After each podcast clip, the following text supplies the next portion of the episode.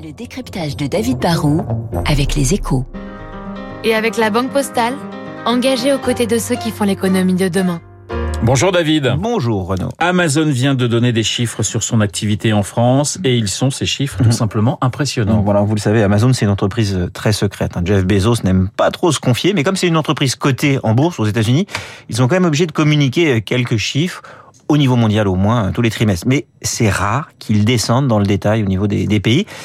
Et là-bas, ils ont levé un coin du voile et la performance, c'est vrai, est impressionnante. D'abord, ils font quand même autour de 9 milliards de chiffre d'affaires en France euh, l'an dernier. C'est plus que le groupe Fnac Darty avec son e-commerce et c'est presque quand même 1000 magasins dans le monde.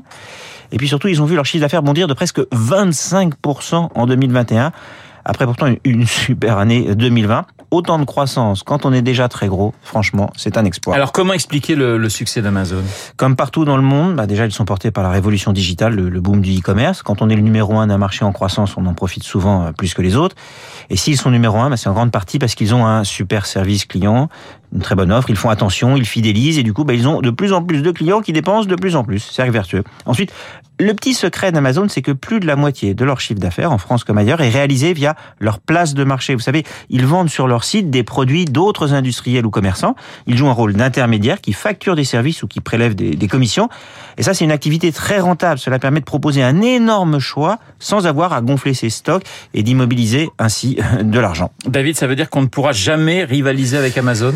Ah bah, devenir aussi gros et aussi fort qu'Amazon en étant un généraliste du e-commerce, franchement, bon courage. Je pense que ça va être très dur. Regardez comme c'est dur pour euh, Cdiscount, qui pourtant est un acteur assez costaud en France.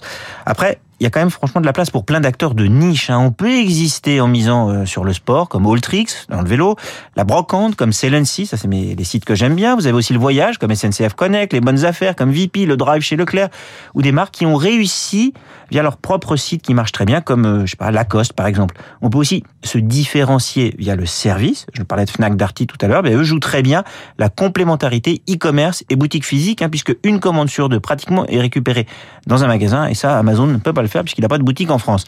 Mais Amazon, ça reste un, rouleau compresseur très efficace qui casse les prix et écrase les marges.